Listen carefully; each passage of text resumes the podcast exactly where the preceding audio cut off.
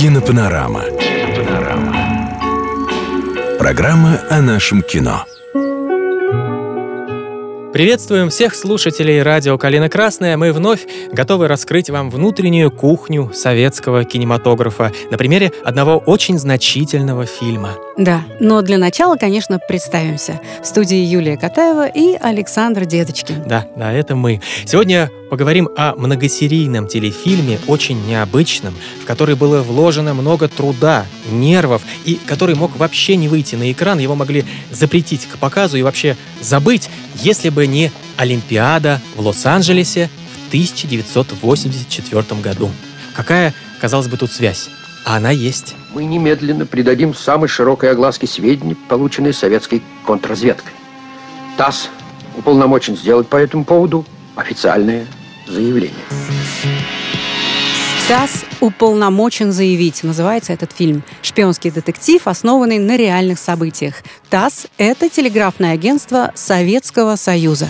Советского Союза больше нет, а информационное агентство с таким названием осталось и продолжает работу. Итак, о чем же ТАСС собирался заявить? О весьма важном событии. О разоблачении агента американской разведки в Москве и о готовящемся военном перевороте в одной из африканских стран. Разумеется, переворот готовили в ЦРУ. История, которая легла в основу романа Юлиана Семенова, по которой и был снят фильм, произошла в 1977 году и считается гордостью Комитета госбезопасности. Советским специалистам удалось вычислить и задержать завербованного американцами работника МИД СССР Александра Огородника. Здравствуйте. Добрый день. Мы из Комитета госбезопасности. Ну, что происходит, товарищи? Давайте войдем в квартиру и там побеседуем. Пожалуйста, проходите. Проходите, пожалуйста, первым. Планировалось, что снимать фильм будет режиссер Татьяна Леознова.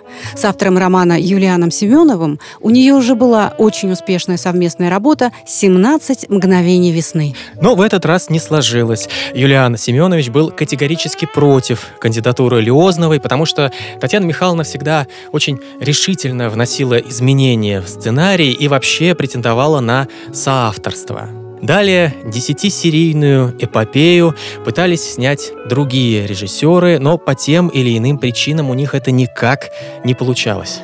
Не можете найти, так и скажите. Оставим других. Славин достойно выполняет свой долг. Что касается меня, то я не готов. На подготовительном этапе был отстранен Игорь Шатров. Четыре серии успел снять Борис Григорьев. И, наконец, это ответственное дело решено было передать режиссеру Владимиру Фокину. Константин Иванович, я сделал прикидку, круг сужается. Остается всего несколько человек. И сколько из них имеют доступ к секретным документам? Девять. Новый режиссер-постановщик поставил условие, что он не будет работать с отснятым материалом, а создаст картину заново. Заменит некоторых актеров, ну и все-таки внесет в сценарий значительные правки.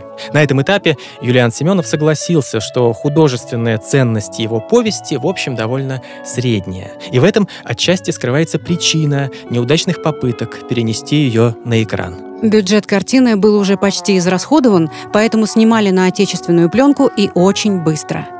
У многосерийного фильма «ТАСС уполномочен заявить» есть и слабые стороны. Это бесконечные, многочасовые разговоры в кабинетах. Постоянная озадаченность на лицах актеров, загримированные под африканцев белые люди, вялое развитие сюжета. Но ваши люди отвергают факт жестких мер.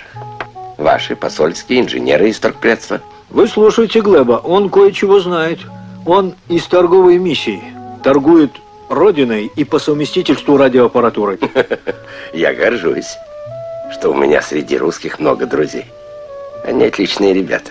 Но, с другой стороны, фильм есть за что и похвалить. Конечно. Атмосфера напряженности режиссеру все-таки удалась. На экране впервые были показаны некоторые настоящие секреты оперативной работы.